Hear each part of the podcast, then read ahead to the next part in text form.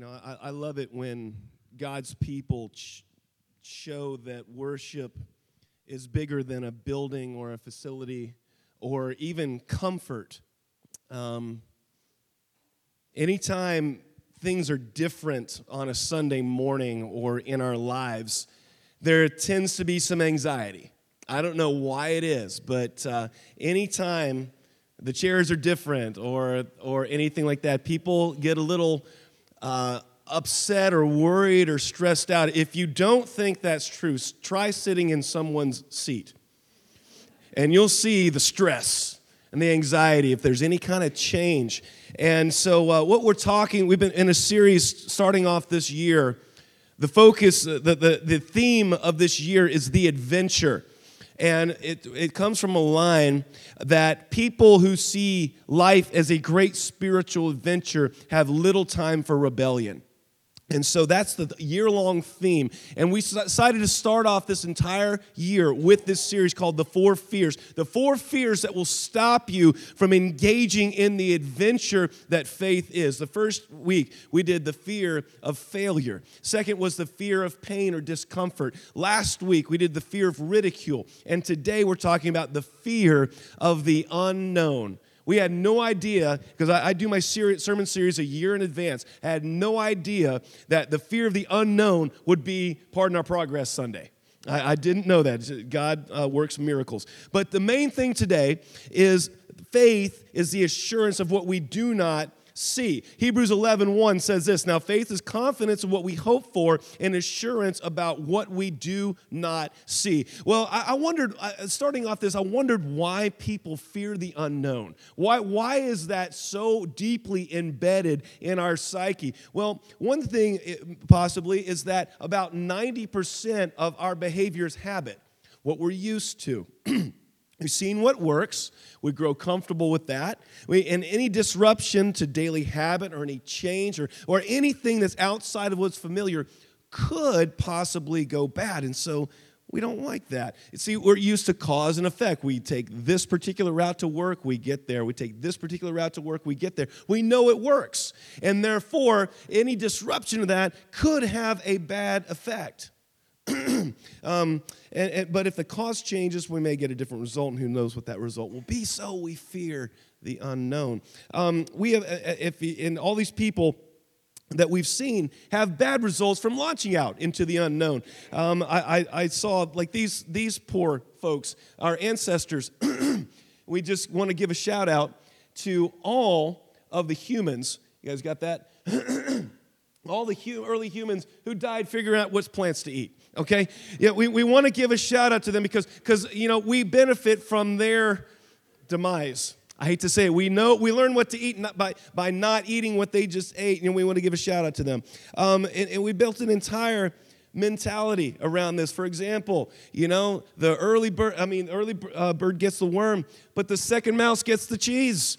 We don't want to be the first mouse. And so we fear the unknown. And, and, and my favorite, though, is the, the, this one that, that, that eagles may soar, but weasels don't get sucked into jet engines, okay? Uh, uh, so, so we, you know, as long, as long as, you know, I'll, I'll be a weasel because at least I won't get sucked into a jet engine. That kind of is the mentality. And so, fearing the unknown, not wanting to be the casualty, we sit back. We sit back, we pause, and play it safe and there's nothing wrong with that if that is what God has called you to do in this stage of life. There are some people in here who the call of God is to do exactly what you're doing, be faithful to exactly what you're doing right now. Those are there are folks that are being faithful to God's calling right now. However, there's also some of us that are in stage of life where God is calling us to do something that we don't feel comfortable doing, that we fear the outcome of. And, and we're hemming and we're hawing and, and, and we're, we're just afraid of what might happen if we were to launch out and follow God's command for our lives. There are people in here like that. And the second group is kind of meandering and kind of hemming and hawing. It's not that you don't believe in God. It's not that you don't even love God. It's that you're afraid because you've never done what God wants you to do. But here's, the, here's for the second group of folks when we fear the unknown, this is what happens. The first thing that happens, we get stuck in meaninglessness. Everybody say meaninglessness. Meaninglessness. Meaninglessness to a human being is like kryptonite to Superman. Okay? That, that is, it, it is the destructor of our beings, meaninglessness. Uh, uh one of the uh, um, classic works on this was called Man's Search for Meaning, written by a rabbi who had experienced the death camps in Nazi Germany. And he said that it, it wasn't the starvation or the privation or the suffering or the humiliation that they, uh, that, that they endured that caused people to lose hope. It's the, it was the loss of purpose, the loss of meaning. He saw he was a rabbi, people would come to him, and when people would tell him, I've lost my purpose, I've lost my meaning, he knew that a suicide was coming. Meaninglessness is what happens to us when we play it safe. I don't know if you guys ever uh, seen the, the, uh, uh, the play Our Town. Uh, it was really, really, really popular. I don't know if it's still popular now, but it was really, really popular back in the 90s. And during the, the, uh, uh, during the uh, play, the main character dies. And she is allowed by the spirits to go back in her life and experience one day in her life. And she chooses her 12th birthday. The spirits tell her not to do it, but she goes and does it anyway. And she is invisible and, un, and, and is unable to be heard. And as she watches the people go through this day, she, she shouts at them, Don't you understand what you're missing? Don't you understand what's going on? And she turns and shouts to the audience, Do any of you really live when you're alive? I am no longer alive, and I wish I had the day that you have tomorrow. Are you going to do something significant with it? She shouts at the audience. When we, do, when we play it safe, when we fear the unknown, we get stuck in meaninglessness. We don't seize the day. We don't do things that are purposeful. Um, the second thing though, this is the big one, is that we fail to create our own stories. We fail to create our own stories. Uh, one of the most strange, one of the strangest proverbs I've ever encountered is Proverbs 22 13. It seems like it's this random, weird statement that makes no sense at all. It says this this is from Solomon. Solomon says, Solomon says, uh, the Proverbs 22 13, the sluggard says, There's a lion outside, I'll be killed in the public square. That's the whole proverb. Like, what, what does that mean? Well, if you delve deeply into that, what he's saying is that people are very, very, very good. Some people are very, very good at seeing what might happen it might happen bad. And so the sluggard who stays in his house says, I can't set foot outside because something bad's gonna happen to me. There's a light, and he begins to make up things that might happen, things that will go badly if I step out there. So I gotta stay inside and I have to stay in my bed and I can't face life because, man, something bad might happen. That's what the proverb is talking about. It makes a very, very, very good observation about people who see defeat before they even start. And you say, uh, you know, uh, what's, what's, what's wrong with that? Well, here's what's wrong with that. We allow this kind of thinking to paralyze us, to keep us stagnant and still. And you, you might actually be surprised to realize that a stagnant, still Christian is Satan's masterpiece. Yeah. If you don't believe me, in the Screwtape Letters, C.S. Lewis, if you've never read the Screwtape Letters, I highly recommend it. It's written from the devil's perspective. And the undersecretary of hell is writing to a tempter who's working on a human. And he says it's, this particular one is called the road to hell. Check this out. He says this You can make him, meaning the human, do nothing for long periods. You can keep him up late at night, not roistering, but staring at a dead fire in a cold room. All the healthy and outgoing activities which we want him to avoid can be inhibited and nothing given in return. So that at last he may say, as one of my own patients said on his arrival down here, I now see I spent most of my time doing neither what I ought nor what I even liked.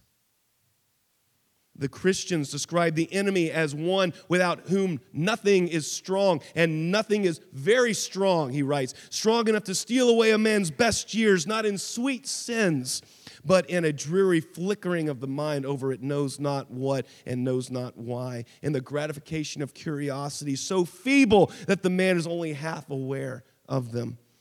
or in the long, dim labyrinth of reveries that not, had not even lust or ambition to give them a rush, but which, once chance associating had started them, the creature's too weak and fuddled to shake it off. And he says this get this, people. You will say that these are very small sins, and doubtless, like all young tempters, you are anxious to be able to report spectacular wickedness. But do remember, the only thing that matters is the extent to which you separate the man from the enemy, meaning God. It does not matter how small the sins are, provided their cumulative effect is to edge the man away from the light and into nothing. Murder is no better than cards if cards can do the trick. Indeed, the safest road to hell is the one, gradual one, the gentle slope, soft underfoot, without sudden turnings, without milestones, without signposts. Satan's goal for you is not to be a murderer. His goal for you is to separate you from God. And that means he has to separate you away from the adventure of faith to separate you from your purpose, from your calling, to remove excitement and passion and energy and risk and meaning from your life. His finished work is the bored person endlessly drumming his fingers on the, uh, on, on the chair uh, uh, in a cold room, staring at the wall, watching the years go by, never having done anything significant or bad or awful, but nothing that he was designed to do, leading a life of quiet desperation up to the very point when you die. That's Satan's finished work for you. You have to understand that that is one of the things we face and fear of the unknown is what will keep us stagnant, not creating our own stories, not doing anything of significance. And Jesus gives us an amazing, amazing guide to conquering the fear of the unknown. Uh, and and, and he, he says this in Matthew 6, 25 through 34, if you guys will turn there. He says this, therefore I tell you, do not worry about your life, what you will eat or drink, or about your body, what you will wear. Is not life more than food and the body more than clothes? Look at the birds of the air, Jesus says. They don't toil or they don't sow or reap or store away in barns, yet your heavenly Father feeds them. Are you not much more valuable than they? Can any of you, by worrying, add a single hour to your life? And why do you worry about clothes? See how the flowers of the field grow. They do not labor or spin. But I tell you, not even Solomon in all his splendor was dressed like one of these. If that is how God clothes the grass of the field, which is here today and tomorrow thrown into the fire, will he not much more clothe you, oh, you of little faith? So do not worry, saying, What shall we eat? What shall we drink? What shall we wear? For the pagans run after all these things, and your heavenly Father knows that you need them. But seek first his kingdom and his righteousness, and all these things will be given to you as well. Therefore, do not worry about tomorrow, for tomorrow will worry about itself. Each day has enough trouble of its own. Jesus gives us three steps to overcoming the fear of the unknown. Step one is this right here we have to realize the futility of worry. Jesus really takes us to task here. He does. I would imagine people say, "The Sermon on the Mount is the greatest thing in the world." This is during the Sermon on the Mount. This is quite possibly one of the most offensive things he could say, because some of us have made a art form out of worrying. I'm talking. You could probably you worry so well you could probably do it for a living. I mean, uh, uh, that's what a lot of us do. We made a profession out of worrying. But the first thing he tells us is to realize the utter futility of worrying about the unknown. He says, Can, it can any of you, by worrying, add a single hour to your life? That's a good question. It's a very good question. Has anyone, by worrying, benefited themselves? You know, has life been better because of worry? Now, as a matter of fact, eh, worry takes years off of our lives. I think we need to start thinking about worry in financial terms. That's what we need to do. We need to start thinking your thoughts and your energy, your time. Let's say that those are dollars. And like you, I have limited dollars. I cannot do everything I want to do, cannot invest in everything I want to invest. I can't buy everything I want to buy. So you have to prioritize what gets your dollars. Well, let's say that um, your financial guy or lady calls you up and says, I've got this stock that I want you to buy. It is guaranteed to go down in value, produces no dividends. How many do you want to buy? How many of y'all would jump on that one? Anybody jump on that one? No, because we're not such fools. We would never invest money in something that does not give returns, would we? Well, that's what Jesus says we do when we worry. You're investing in a stock that does not give you any returns. He says it's utterly futile to worry. Can any of you add a single hour to your life by worrying? The futility of worrying, what might happen. And it, it, that's exactly what Jesus says. Now, here is the thing. I found this great graphic right here. Check this out. I want you guys to see this. There's a huge circle saying, Things I worry about. And then the things that actually can happen is a very small part of that, right? and then things that actually do happen. What percentage of the whole big circle do you think that things that do happen is? 1%? Half a percent? That's a very, very good graphic. That's very true. Because the things we worry about, 99% of them can't happen, won't happen. And they take our time, they take our energy, they take our passion and our focus off the things that never can happen, yet they get our energy and our time and our focus. Jesus says you have to realize the futility of worry if you want to conquer your fear of the unknown. The second thing Jesus tells us is this is that we have to trust in God's provision. If you want to overcome the fear of the unknown, you have to have trust in God's provision. Remember, faith is assurance about what we do not see. That's what faith is to trust in God's provision. Psalm 37 25 says this I was young and now I'm old, yet I've never seen the righteous forsaken or their children begging bread. Jesus, in this, in this uh, passage, he addresses the th- three things that we fear. Are we going to have enough? He says, are we, What are we going to eat? What are we going to drink? What are we going to wear? Three things that are kind of essential to life food, water, clothes. You got to have those things, right? And Jesus says, Why do you worry about these things? He says, Jesus singles out these, th- these three things, and they're legitimate questions. Aren't they legitimate questions? I mean, I'm, I, I don't know how long you can live without food and water and clothes. I probably can't live very long without them. But Jesus says, absolutely not to worry about these things. And you're looking at him and saying, Jesus, what, what, what in the world you, our entire society, our entire way of life is based off of these things. And he says this He says, pagans run after those things. And then it's the next line that's so telling. He says, and your heavenly Father knows that you need them. Did you know that? See, a lot of times we forget that God is intimately involved with us. He knows us. He knows the numbers of hairs on our heads. He knows you better than you know yourself. And He knows that you need those things. He created you, He created life. He knows you need food. He knows you need water. He knows you need clothing and shelter. He knows you need all of those things. And what He wants you to do here is to stop chasing after my gifts and chase after the giver of those gifts. I want you to run after me. I don't want you to run after these things. I want you to run after me because what is the next? It says, and all these things will be given to you as well. Seek first God's kingdom and his righteousness, and all these things will be given to you. Instead of seeking after the stuff, we seek after the one who gives the stuff we make Jesus and God and His kingdom our priority, and we trust in His provision. That's the one, that's the big way to alleviate the fear of the unknown. Now, this has been misinterpreted. I have to say this. There have been people who've used this to justify laziness. I'm not running after a job. I'm not running after this. I'm, God's going to provide for me. And they get all mad when God doesn't. Well, It's nothing new. In the Bible, the pe- people who lived in the town of Thessalonica did this. They quit working, expecting to be taken care of. And Paul writes them two very, very stern letters, 1st and 2nd Thessalonians, saying, if you don't work, you don't eat. Okay?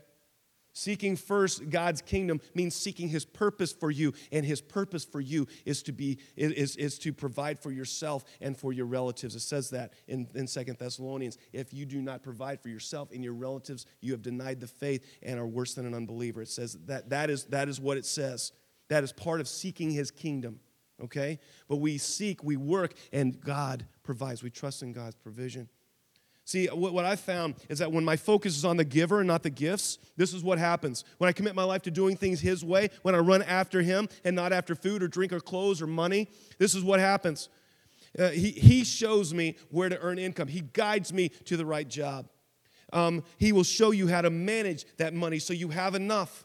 He will show you what to spend it on. He will show you how to conduct yourself so that you keep your job. He will uh, get, keep greed out of your life so you don't spend recklessly and, and consume all you have. And He will give you self control to bless the work of your hands. That's what happens when we, when we run after Him. We trust in His provision. That's what Jesus is saying here. This is what happens when we seek the giver, not the gifts. We trust in God's provision. Is there anyone in here with enough faith to trust God's provision? And stop fearing the unknown. And then Jesus tells us seek first God's kingdom and his righteousness. Remember, when we focus on problems, God looks very small. When we focus on God, our problems look very small. Okay? Whatever you're focused on is what's going to look large. What Jesus is saying is the best way to overcome fear of the unknown is set about the tasks that we're called to today. He says, Don't worry about tomorrow, for tomorrow has enough worry of its own. Each day has enough trouble. He's saying, I want you to focus on the present. Now, hear this. You want to eliminate worry, you want to eliminate the fear of the unknown, you have to focus on what God has for you today. Not tomorrow, not two weeks from now, not 10 years ago. Today. Focus on the present. Be faithful what God wants you to do today. It is Satan's strategy to keep your mind endlessly spinning on what might happen, what could possibly happen, when Jesus knows that most of what is going to happen is determined by what we do today. Right? The decisions you make today have way more influence on what happens in the future than any random thought or worry you might have. Let me give you some examples. Many people worry about money. It's a legitimate, legitimate concern. You got to have it to live in our society. What my finances will be. Will I have enough money to retire? Will I be in debt forever? These worries and these fears of the unknown. Will I be able to go on vacation? Will I be able to afford a mission trip? Well, if you get on a budget today and start managing your money well today, as God has called you to do, Get on the 10 10 80 plan like we've recommended here at this church. That will determine your f- future financial picture. What if you are faithful today, then your finances in the future that you're worried about will be okay. Is what we're faithful to today that helps us conquer the fear of the unknown. Many people are concerned about eternity, and we should be, because we're going one of two places, people. We're either going to heaven with Jesus or we're going to hell. That's what the Bible says. We're going one of two places in eternity. And we need to be concerned about that. People are worried about that. Well, commit your life to Christ today. Surrender to his will today. Allow Jesus to forgive your sins today. And that will determine your future. That will eliminate the fear of the future. Um, some people are worried will my children grow up to stay in the faith? That's a big concern. That's a big worry because so many young people leave the faith when they get into college and out of the house? Will my children stay in the faith? I hear parents worried about that all the time. Like I said, well, they should. Well, so parents, disciple your children today. Make sure scripture's part of your, your conversation around the dinner table. Pray with them, show them your faith, grow today. And that will, to a large part, determine the future. Um, uh, uh, your actions today will in large part determine what you face in the future. And that's why Jesus said each day has enough trouble of its own. I have found when I am faithful to what God calls me to today, I have very, very, very little fear of the unknown future. It's when I have uh, not focused on what I'm supposed to be faithful to today that all of the fear of the future comes about.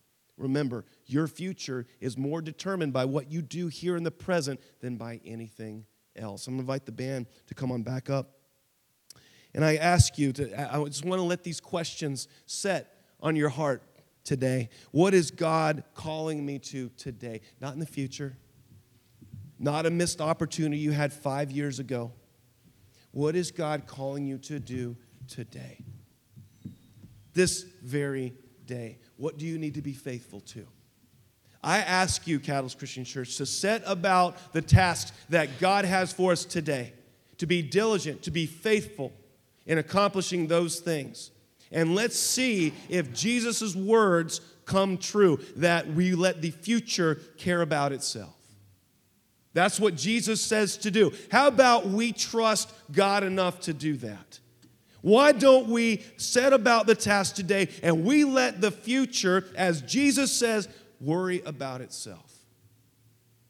What an amazing concept. That's tough, isn't it? That's scary. But that's what Jesus tells us to do. I ask you, for those of you that don't know what God wants you to do today, First of all, focus on your two most important relationships that with God and that with your spouse if you're married. Those are the two most important relationships we were designed for. Be faithful to His ways and His word. By being faithful with our tasks in the present, we eliminate a great deal of unknowns in the future. Faith is the assurance of what we do not see. I was told once that religion is booming, but faith is dying. Is that true? Or could we reverse that trend and take Jesus at his word, stop fearing the unknown, set about the day's tasks, and let the future worry about itself? That's what Jesus says to do. I say we give it a shot. I say we have faith in the one who's never let us down ever again. We're going to, uh, uh, we're going to spend some more time in worship.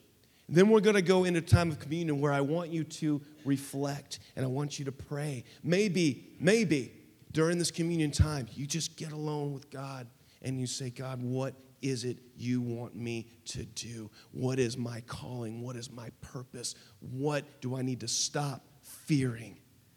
And what do you want me to just go do? I want to let that linger, and I want you guys to do that. As we continue in our worship, as we head towards communion after this next song, I ask you to do that.